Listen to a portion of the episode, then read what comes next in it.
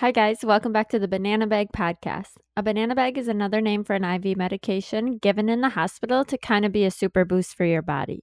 In that same way, we want this podcast to be a super boost for you, empowering both healthcare professionals, but also patients and anyone who wants to learn more about our healthcare system.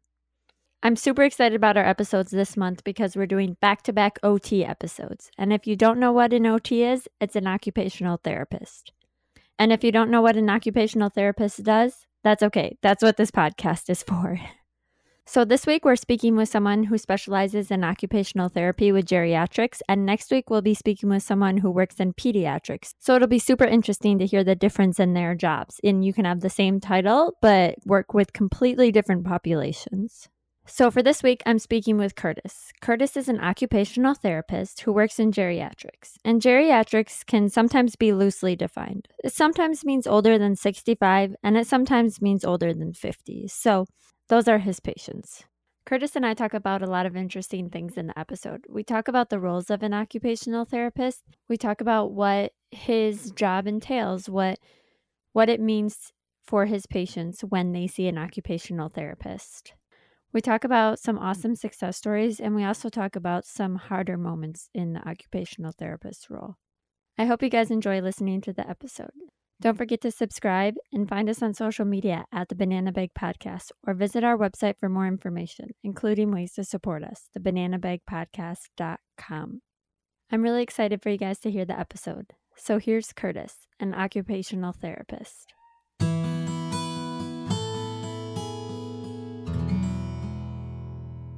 Hi, Curtis. Thanks for joining me today. Hi. So, you are an occupational therapist, right? As far as I know, that's what my license says. so, I'm really excited to talk to you because even I don't know a lot about occupational therapy. yeah, I'm excited to do this. And you actually have your own podcast, right? Yeah, a friend and I uh, have a podcast. Uh, it's called Words with Curtis and Zach because we think the art of conversation, what we're doing here today, is not something that's used in our common culture as much as it used to be. We have TikTok mm. now, we have Instagram, we have Facebook. That's how we communicate, especially over the last year, right? With mm-hmm. social isolation and COVID and all those things. That's that's what we're using more and more to communicate with. Um, so we pick a word each week, and that's the title of the episode. So it's not something you have to listen to every single week. You can pick a word you like and listen to that word if you're interested in it. We had one where we talked about men. We had one where we brought our wives on and talked about women because we're definitely not the experts on that. Um, but if you want to check it out, uh, you can find us at words underscore pod on Instagram or words with CNZ on Facebook. If you want to search us, it's just a big black banner with a white, you know, logo that says words on it. We'd love it if you took a listen and let us know how you liked it and, you know, gave us a clue for the next word you want to hear because that's what it's all about. I feel like that's really important, like you were saying during times like we're in now, to build to be building conversation and building even those skills of conversation. So, can you kind of talk to me about like what an occupational therapist is and like what your roles are? Yeah, absolutely. Um, so primarily what I tell my patients at least is an occupational therapist gets you back to doing the things you need to do and the things you want to do. A lot of times in my setting, that means doing your morning routine, getting dressed, going to the bathroom, taking a shower, brushing your teeth, etc. Um, because a lot of what we focus on is those everyday necessities, um, mm-hmm. and a mm-hmm. lot of what we see, at least in hospitals, skilled nursing, are individuals who need to practice that. They broke a hip, had a stroke, fractured something and all of a sudden it's hard to put your pants on again because you just had a right hip fracture and how are you supposed to put your pants on if you have to maintain you know posterior hip precautions well that's where mm-hmm. we come in mm-hmm. so that's a lot of what we do but we also work with hand therapy and have different certifications for all things all across the board from driving rehab and driver's training rehab after an injury to mental health to like i said hand therapy it there's a lot of things to do. Um, That's crazy that there's certifications for those specific things like driving. Yeah, it's I that is not something I have a passion for. I salute those who do because that sounds terrifying to me. Training somebody to drive again, very high stakes. every time you get on the road. That sounds like a lot of liability yeah, too. Yeah, absolutely. so what what do you specifically focus on? So I work in geriatrics. Um, so I typically work with individuals who are 50 or above and have had some time in the hospital, um, haven't progressed enough to go home yet. So they come see me. Um, I work in a skilled nursing facility setting. So we mm-hmm. have a pretty effective team right now. We typically try and keep people for one or two weeks, get them rehabbed and get them home. Um, I always, again, tell my patients, you know, it's we can make it as comfortable here for you as you like, but it's not home. Mm-hmm. You know, so the goal is as as much as possible to get people home. I hate having conversations with with family that are, you know, your mom or your dad or your brother or your sister or whoever isn't strong enough to go home by themselves. That is my least mm-hmm. favorite conversation to have with family. Mm-hmm. So is that is occupational therapy more of a short term like acute treatment or do, can people like see occupational therapy like like on a monthly basis more long term? Yeah, absolutely. So you can see an occupational therapist for that short term acute uh, purpose or stay um, if the purpose is to go home. But a lot of what we do is really based on quality of life as well. Um, mm-hmm. Part of our practice, our framework, is to make sure that we're uh, maintaining a high quality of life, bringing that quality of life to individuals. We we really focus on holistic health. So we do have individuals at my building who live there long term, and it's my job to make sure that those individuals, if they need help with something, they've declined or they're showing the potential for improvement. It's my job to help them reach those goals to make sure they're living their, I, it sounds cliche, but their best life. That that's a good goal. That seems like a rewarding job. it it can, I mean, just like any other job, there are plenty of great things and there are plenty of challenges. Mm-hmm. So I did some research a little bit of, on occupational therapy, mm-hmm. and I saw that recently, like the educational requirements have changed, right? So have. you have to have a master's now to do it. Yeah, so it's been a master's for a while, oh, um, oh, okay. not too long. It's it's probably the last, and I haven't done any research, so I could be wrong. I want to say though it's been the last ten years, 10, 15 yeah, I years. saw maybe? since two thousand seven. Okay, yeah, so about yeah 10, 13 years, fourteen. It's twenty twenty one now. um, and actually, there recently has been a push to increase the educational requirements to a doctorate. So more oh, and more programs. Yep, you'll be seeing more and more programs offering occupational therapy as a doctorate program. Um, I don't know when, but there was something signed by AOTA, which is our national, you know, American Occupational Therapy Association, um, and our licensing board to transition that to a doctorate. I'm not sure when that will happen off the top of my head, but it is going that direction. I talked with a nurse about this before, but mm-hmm.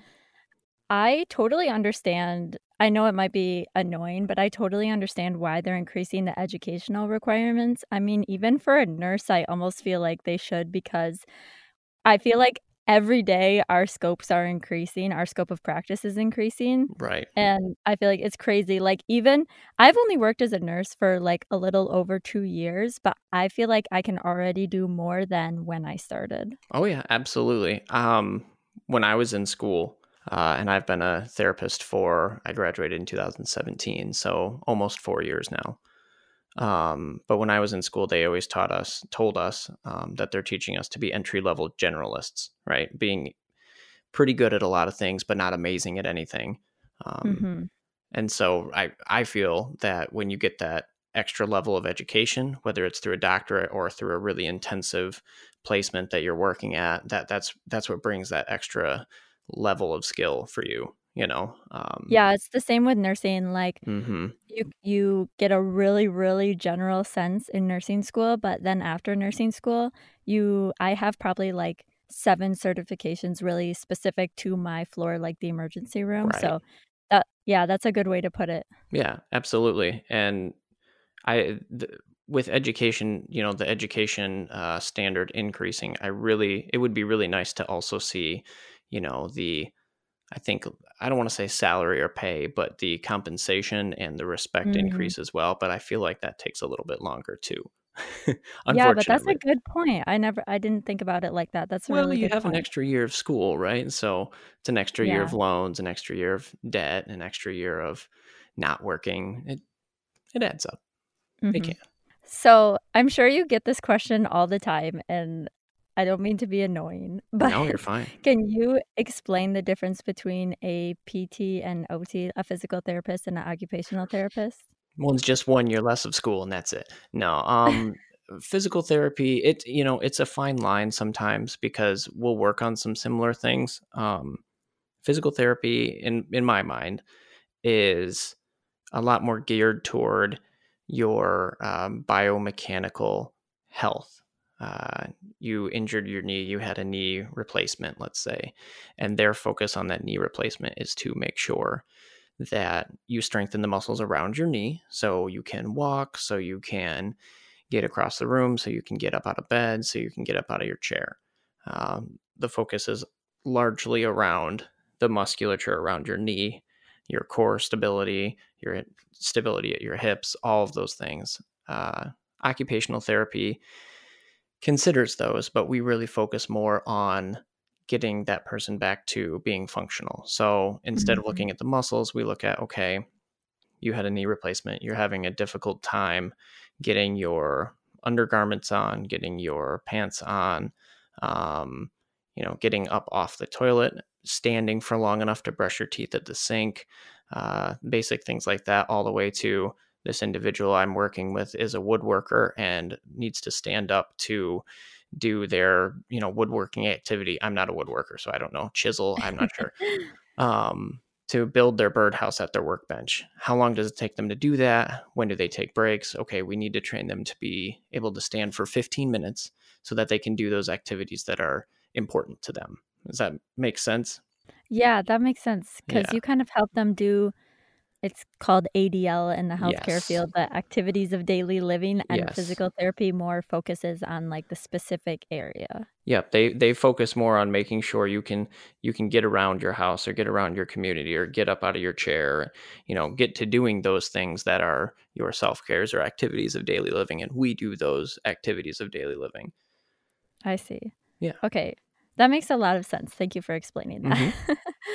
Can you kind of go over what a day in your life looks like at work like Absolutely. what types of things you help people with what mm-hmm. like are your most common types of patients you see and then and obviously it's going to be different for you versus other ot because you focus on geriatrics there's right. other ots that focus on pediatrics but mm-hmm. kind of can you go over that for us yeah so a daily a day in the life at least for me would be getting to work. I usually get there earlier in early in the morning. My fellow employees are very uh, very early risers as well so i'm usually the first one there but not at the place i'm currently at. They're all ready to go as soon as possible. Um, but i'm there about 7.30 so i can get in the rooms and work on those adls help them get ready in the morning get dressed go to the bathroom mm. get there teeth brushed. Yeah, that like seems that. like the time you want to be there because you're helping yep. them with those natural things that they would be doing. Yep. Naturally, you're waking up around that time and doing those things. Um,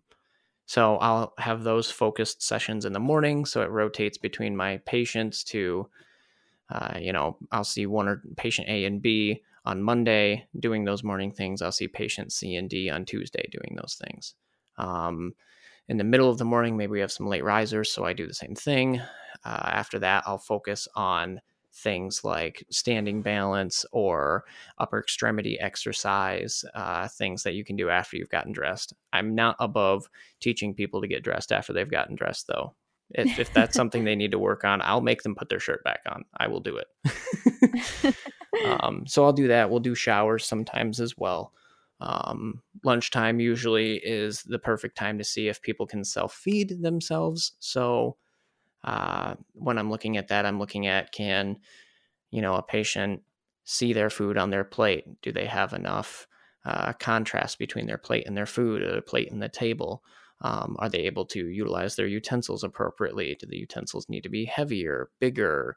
Do they need to not have to, you know, uh, retract, you know, their scapula? Do they need to make sure that they can bend their wrist a specific way? Things like that.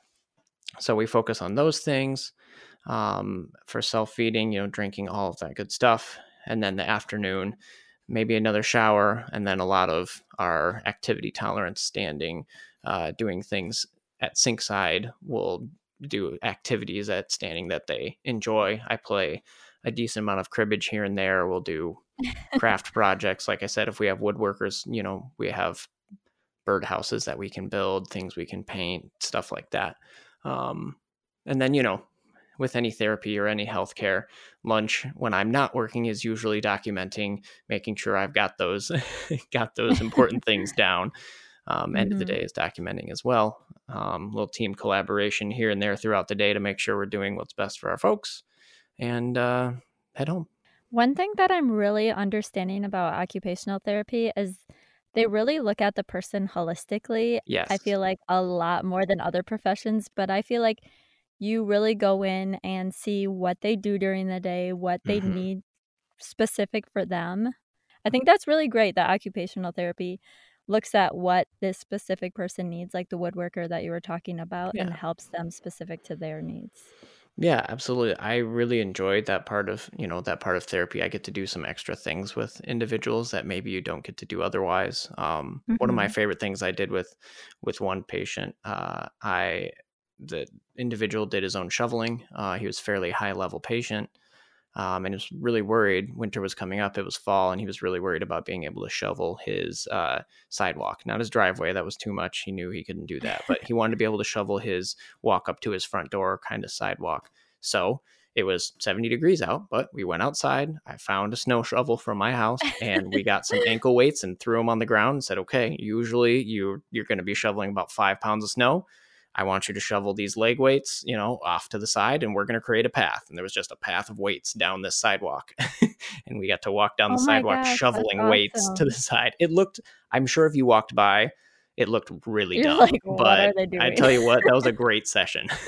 yeah, that's awesome. I I feel like it's fun to approach as an occupational therapist to different patients because they each need different things so it's kind of like a puzzle trying to figure it out and trying to figure out therapy unique to them so that's really yeah, cool it really is that's yep. awesome i we've seen some of the cool parts about being an occupational therapy can mm-hmm. you talk about like what are what are what are the hardest parts of being an occupational therapist yeah. So uh, I would say the hardest parts of being an occupational therapist is being there, you know, in those moments when things aren't going well.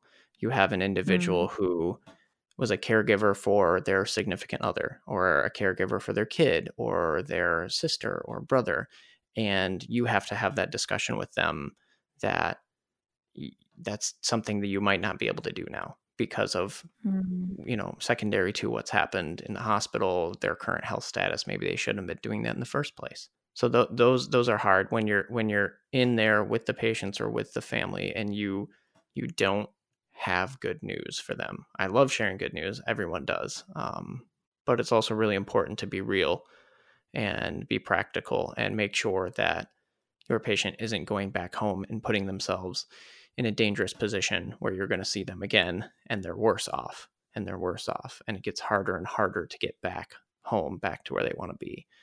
That's mm-hmm. difficult.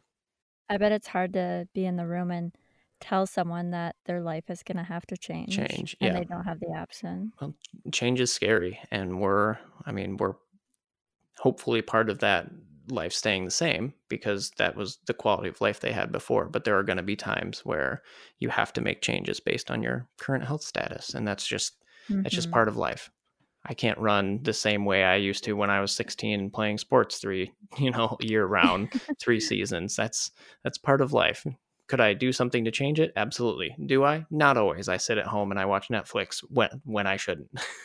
that yeah, that sounds like a difficult situation to be in, especially when it's something that's probably really close to their hearts, like mm-hmm. taking care of a family member or yeah. something. You know, we have people who were working still. I have a gentleman who refinished floors and you know was off one day at home and broke his hip and I you know having that conversation of maybe you need to retire or maybe you shouldn't drive anymore or you know those conversations maybe you can't take care of your spouse those are those are difficult mm-hmm. conversations and it's something it's really important that you have that relationship that professional relationship or we i guess we call it a therapeutic relationship with your patient so that they trust you they know you're coming from a good place and you're not just telling them that they can't do things anymore because that's your job, you know. Mm-hmm. Anything else that really comes to mind when you think about the hard parts about being a occupational therapist? Um, obviously, you know, insurance is uh, always the best part of my job. Um, insurance.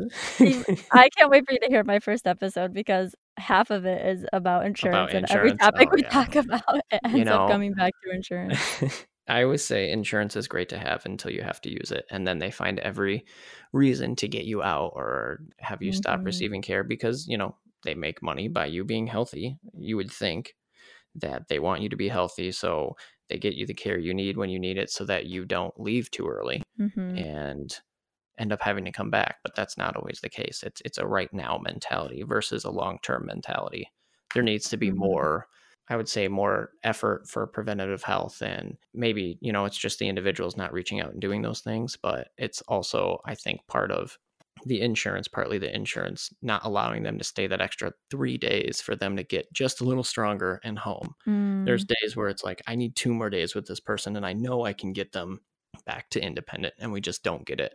And it's it's hard. And I feel like you, as the therapist, know like how many more days they need. Not and who's making the decisions about that? The insurance is, right? We yeah, a lot of times, you know, people will say, well, it's it's the doctor or it's the nurse or it's the therapist that's making that decision. And a lot of times it's insurance saying, well, this is the last day we're going to cover them. And Mm. we say, well, they need three more days than that to get to where we think we project they will be ready to go home. And in the end, it's the insurance's call because we're not going to force them to stay three days where they have to stay out of, they have to pay out of pocket. I'm not, we're just not going to do that. It would be a great place to be at if you were making the decisions about that because you're that fantastic. that would be great. Ideal world, that would be Yeah. amazing. I think uh, therapy specific too. Um, the therapy world is really driven on uh, productivity, which is fine. Everybody has their things they have to meet in order to be a high performer in their job, right? Yep, Everybody has I totally understand that coming Yep. from the emergency room. Yep, everybody has their requirements in order to have had a good day. You did a good job today at work. And ours is based on productivity. You have four hours of treatment. You're allotted 10 hour or 10 minutes per hour, not even. It's less than that. Eight minutes per hour to document and do things outside of that. Wow. Other than that, you need to, you know, be working with your patients, which again, you need to have some kind of, you know, accountability for your staff. I get that. But when it comes to that point But when it comes to a profitability point, minutes, yep, there have been multiple there have been multiple places that have slowly increased the percentage as I've been there longer and I get it. You get used to where you're at, you get things work smoother. I understand that, but it's not just me, it's all of the therapists. It's, Mhm. you know, the entire company and those expectations slowly bump up to where you don't have that time to talk to your therapists Mhm. to collaborate, to confer with nursing or the doctor because you are only working with patients and you are only documenting, and that's all you have time for. And then you take your 30 minutes at lunch to just. Try to breathe. Mhm. I feel up. like that's a huge thing in healthcare in general. I feel like it's pretty common knowledge that micromanaging does not bring good results, but the amount of micromanaging that I see in the ER and just throughout the healthcare system and like with what you're saying is crazy. Like just counting the minutes that you're supposed to be doing something or in the ER they can keep track of like where you are or how many minutes how many minutes you've been in this room versus how many minutes did it take you to do that. So there has to be some flexibility with Mhm. how different patients are. Like some patients are going to need more than others and Right. there has to be more trust that the professional is going to read the situation right and there just has to be i under like you said i understand having some guidelines like maybe you have to see this amount of patients per day or something like that Mhm. but you can divide it up like the person that should decide how much time this person needs to be with occupational therapy should be the occupational therapist Absolutely. And, you know, it's playing devil's advocate too there's going to be people who abuse that system and work nine hours in a day mm-hmm. if they're paid hourly to get overtime because that's what they wanted. Well those people are doing the wrong thing too. Yeah. you know there's there's a there's got to be a middle where maybe you're not paid hourly hourly maybe you're paid salary and you work with those people how however long you clinically think they need it to get where they were previously or where they need to be and, And I feel like there could be other processes to weed those people out that are abusing the system. Mm-hmm. I, don't agree know. i agree in a perfect world right I just feel like micromanaging is so obviously not productive. Like Yep.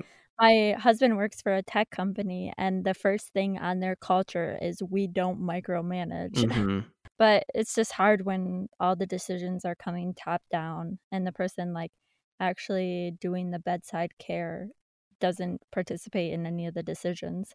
And that's I feel like that gets frustrating for the patient too because the patient's like you can see that I need more. You can Yeah. see like why aren't you doing anything about it and Yep.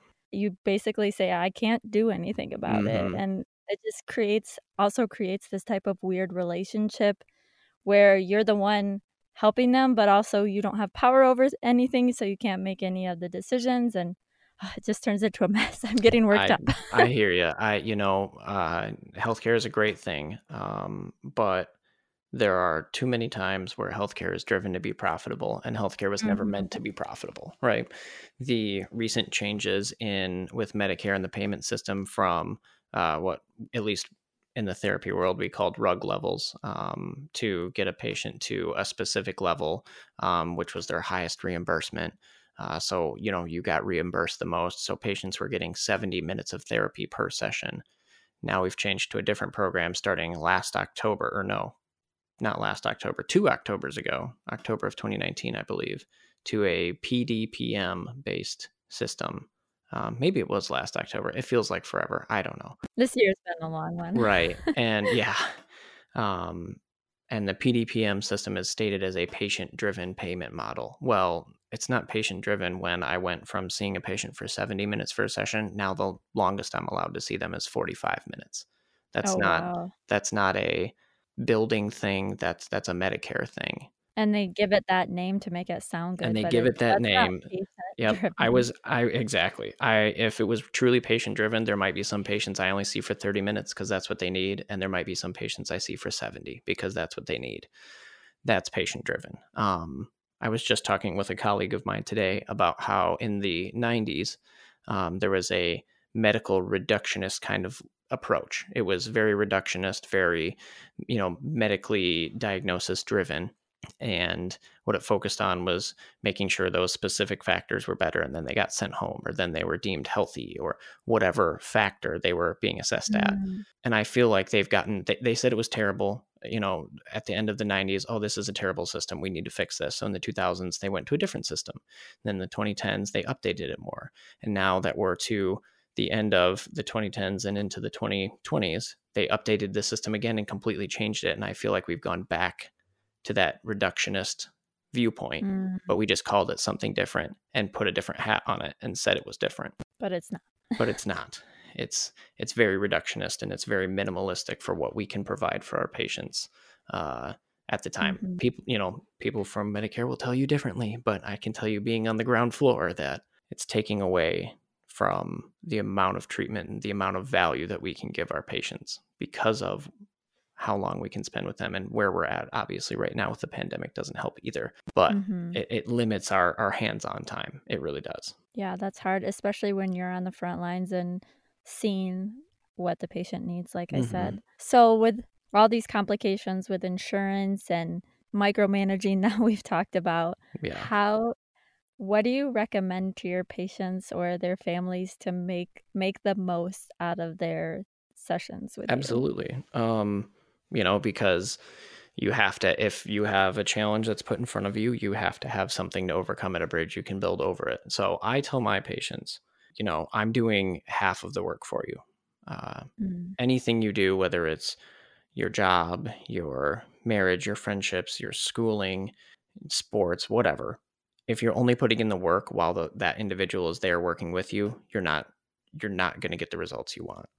So I educate my patients to practice things when I'm not there because I'm only there for 45 minutes, you know, 40 to 45 minutes per day, five days, six days a week. It really comes down to yes, 50% of it is working on those skilled things that we need to work on. The other 50% is you or the patient practicing those things, working on exercise, working on putting on their socks with the adaptive, you know, sock aid that we trained with earlier uh, mm-hmm. on their own time because it's that extra time that you put in that's going to bring that extra value that's going to get you home.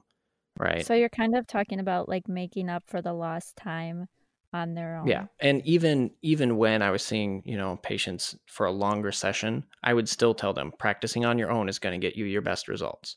You know, mm-hmm. you don't you don't go to class and write all your notes and then never look at them again and then go to the test and feel like you're going to ace it. Mm-hmm. You go home, you study, you put in the the work to get you where you need to be. And it's the same thing. I think it's the same thing with life. It's the same thing in therapy too.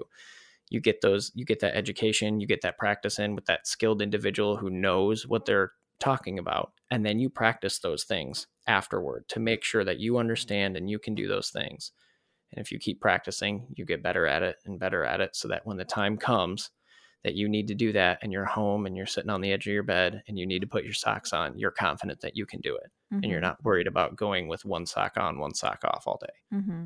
Besides knowing that the things at home matter and the things you do in your off time counts or like when they're not with you is there anything else like you wish your patients knew either before your session or just about their care or things like that. things that I wish my patients knew other than that. I hate waking yeah. you up. I hate waking you up in the morning and from naps. I hate it. It's the worst. Any cost, I will avoid waking a patient up unless it's the last possible thing. Seriously, a, a midday nap, I get it. You're tired. I'm tired. If I could take a nap in the middle of the day, I would. It's I, I hate I, I hate taking people away from things that they're doing. Um, because to me like we've said, being a holistic, you know, taking a holistic approach. If I'm taking them away from something that they find meaningful, then that's reducing the quality of their day. Mm-hmm. So if mm-hmm. I can try mm-hmm. to maintain that quality of the day for them, so that's a real bummer. um, and I feel like with the things that we were talking about, with your time being more managed, it's probably harder to adapt the patient's care to things like that. You know, initially, definitely. Um, but just like anything, you find ways to to work around those those things. It, it, means maybe you have to be flexible and you don't see the patient that you were planning on at that time. You go see somebody else, but th- you know those are the things you get good at after getting used to having to maintain that flexibility. Mm, mm-hmm. Moving on from things that you wish patients knew. Yeah. Is there anything that you wish your fellow healthcare professionals knew besides me being a nurse and not knowing exactly what your job entails. Yeah, yeah. But anything that you wish your fellow healthcare professionals knew?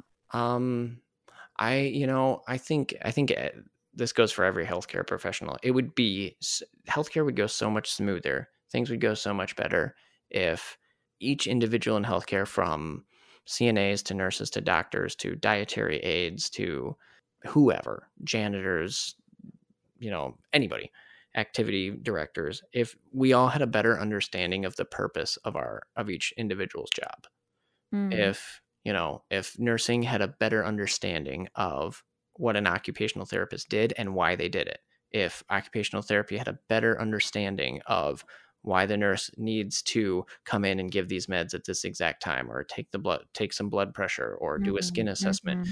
why it's important to do it right at that time or why it's indicated clinically indicated or we need to do this now and it's not just because i want to interrupt you because i saw you go down there because we know that's not the case. Nobody likes interrupting anybody else. I think mm-hmm. having a better idea of the purpose and the, the reason why a profession is there i think would would benefit you know every every single aspect of healthcare yeah, I totally understand. I mean, I don't work with a lot of OTs in the ER, but I remember when I was a nurse tech on the floor, like a nurse aide, mm-hmm. I would see like therapy with them. And I couldn't tell you probably if it was OT or PT, but probably OT now that I'm thinking about it.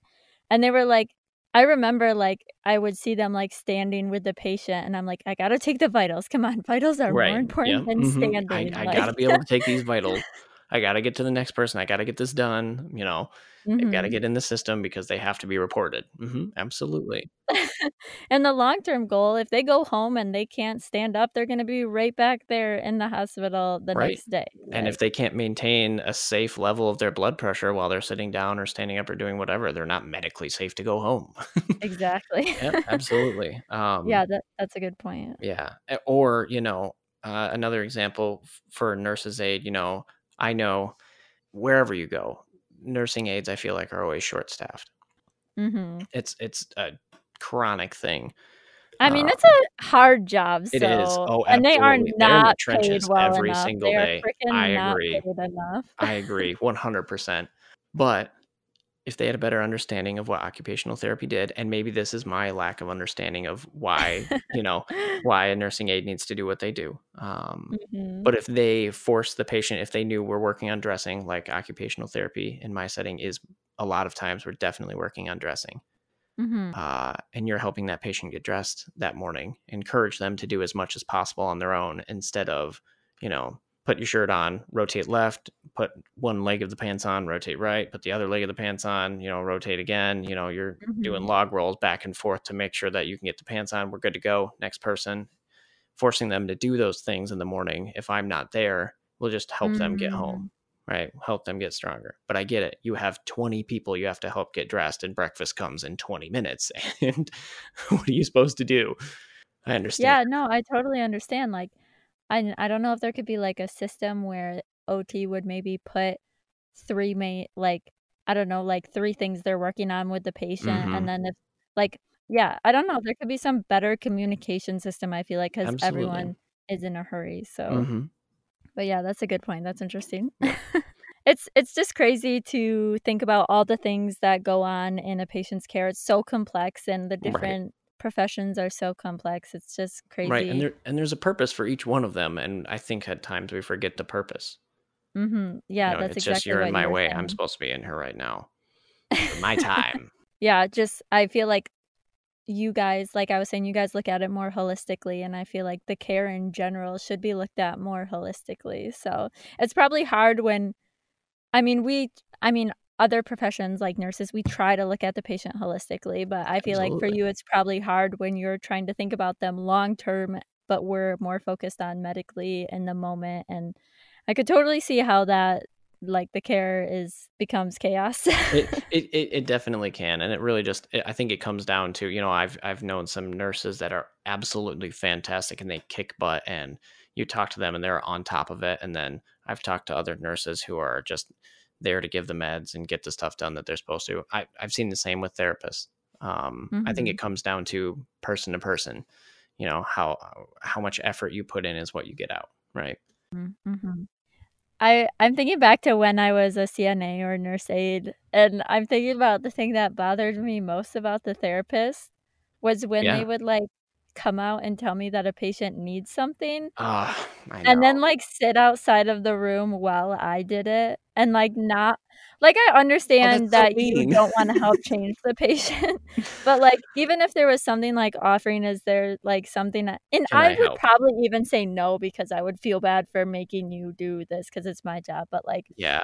that's the thing that bothered me the most was like when they would come out of the room, like say, "Oh, the patient needs this," and then go and like sit and talk to someone for twenty minutes, and it's hmm kind of like a two person job. So yeah, it's just i hear to i hear you the worst the worst feeling in the world for me is when i'm leaving and the patient goes oh i need a cup of coffee and i can't get a cup of coffee for them that easily yeah. and my day is uh you know bent on productivity like we talked about and so i'm hmm walking by and i walk past one of the aides i'm like hey i'm so sorry but you know 115 really needs uh, really wants a cup of coffee and that's why their lights on you know? Hmm Yeah, I feel like if there's just that communication where like I need to move out of my next patient or something, because even just telling a nurse aide what they want, I feel like helps out because that hmm removes the extra trip to the room. So Right. Or even, uh, okay, I'm going to go in here and I have no idea what I'm walking into. you know, yeah. makes it a, makes it a lot easier. Yeah. Yeah. Okay. Okay. I'll try to do better about that. You're right.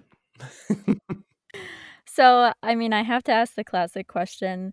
You Sure. work with the geriatric population more, so you're working with high risk patients. hmm How has COVID affected your therapy or your practice? Yeah. So right now, typically, we're not having patients come down to our therapy gym almost Mm, ever. We have some come down, but it can only be, you can only have one or two patients inside the therapy gym at one time. And it's never our skilled patients, our short term. It's always our long term patients who live there because our short term patients coming into a new facility have to be isolated for 14 days.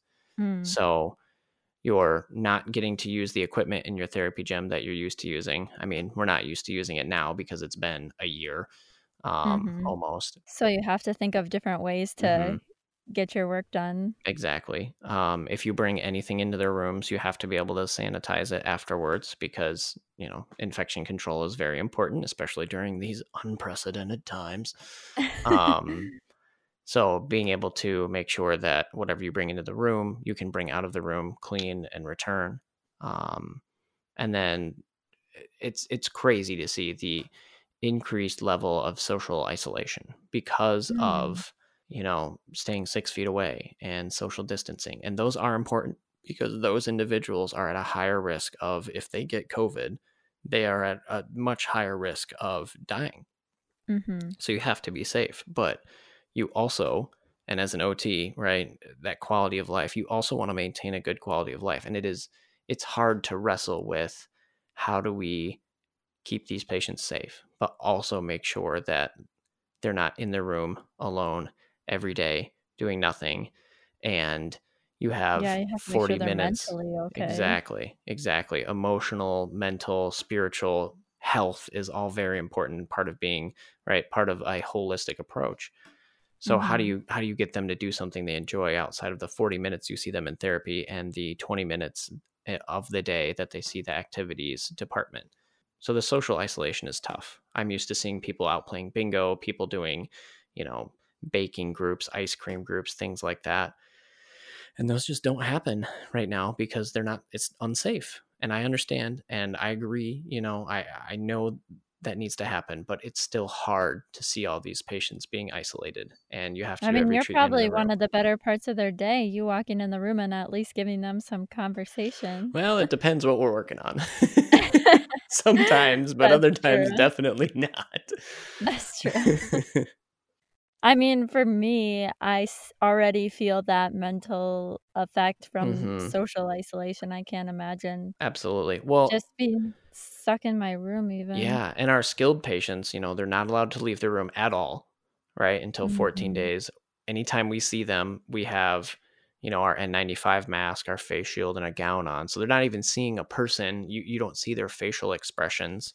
You only see the hmm individual's eyes. So I try and smile at somebody or shake my head or frown, and I don't know if I'm communicating that nonverbal appropriately because they can't see Yeah. 60% of my face and that that can that can be tough you know I, I can see how that would be really really hard That's a tough situation because balancing, like you were saying, balancing that holistic approach, but also trying to be safe. And hmm it's just been such a challenge over over the past years. So, absolutely all right. Well, I don't want to end on that note. So, me neither to.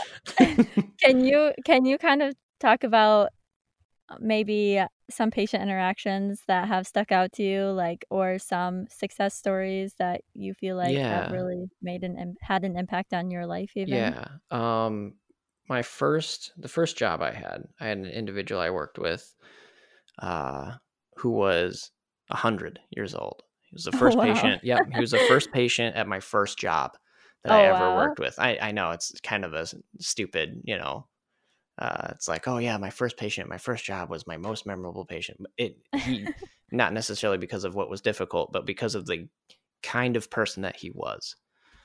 Because of him, I find at least one person in every building that I've worked at, uh, and I ask him what the word today is because he would always ask me. You know, he'd go, Curtis, what's the word today? You know, what's your word today?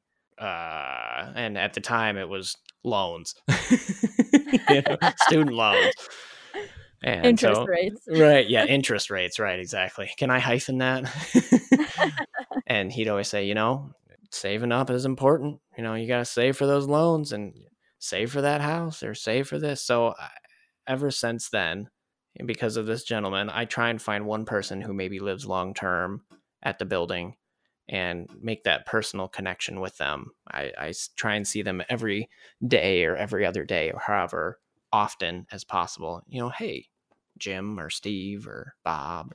You know, what, what what's the word today? It kind of creates that connection with an individual that one you look forward to and I think two it, it makes a difference that person can count on seeing you. Hmm You know, that that makes a difference that personal touch. Um Was was your podcast inspired by your first patient? no. I feel like there's totally a it was it was there. not it was inspired by the fact that my buddy zach and i one thing we do is we just like to talk to each other and you Mm. know live into each other's lives a little bit more get to know each other a little bit better and yeah just have those conversations that that provide that good quality friendship you know I think those moments are too far and few between nowadays. I think it's important to make that more of a priority in our lives. Yeah, I agree. One of my favorite things that I ask my patients because they're geriatric, so they're anywhere from, you know, 50s to 90s to 100s. Uh, if I see a wedding ring on their hand, I'll ask them how long they've been married. And, you know, sometimes in 25 years, 30 years, 50 years, 60 years, you know, I go, wow, that's that's crazy. I've been married for three years. so I'm not catching up like to you. Right. So I'm not catching up to you anytime soon. But I always ask them, you know, what's what's your secret? How did you get to 60 years of marriage and you know, you guys stayed happy and together and that's what I want. So what's the secret? And I've gotten so many different responses. It makes me laugh every time. Some of them go, I I have no idea. And other other ones, one guy literally told me, he said, Well, you know, she worked the day shift and I worked the night shift, which meant Oh there wasn't a lot of time to fight. So so but other people you know listening and being patient remembering it's you two versus the problem you know like real responses you know but Mhm. that's one of my favorite things because it gets people talking and you know about something that matters to them I appreciate you coming on and talking about those things because yeah even as a nurse, I learned so much. So, not saying that nurses know a lot, but I feel like I learned a lot about your field. And I really appreciate the more holistic approach that you give to patients. And as a patient, I think OT would be an awesome part of my care. So, thank you for everything you do. You're amazing. well thank you so much thank you for everything you and you know the nurses around the world i guess uh, do as well i mean keeping everybody on the up and up and healthy and you know stabilizing and everything from the ER to you know acute care to emergency situations to long term uh you know if you guys Mhm. weren't around we wouldn't even be able to do therapy with people because they'd be consistently having respirations that are way crazy or heart, a heart rate that is just out of this world or blood pressure that's so low you would have to look down to see it you know so thank you for everything you guys do as well. Mhm. We just need to learn how to do it better together, which is what this podcast is. That's right. is for. That's right. well, thank you for joining me. I really appreciate it. Yeah. Thank you so much.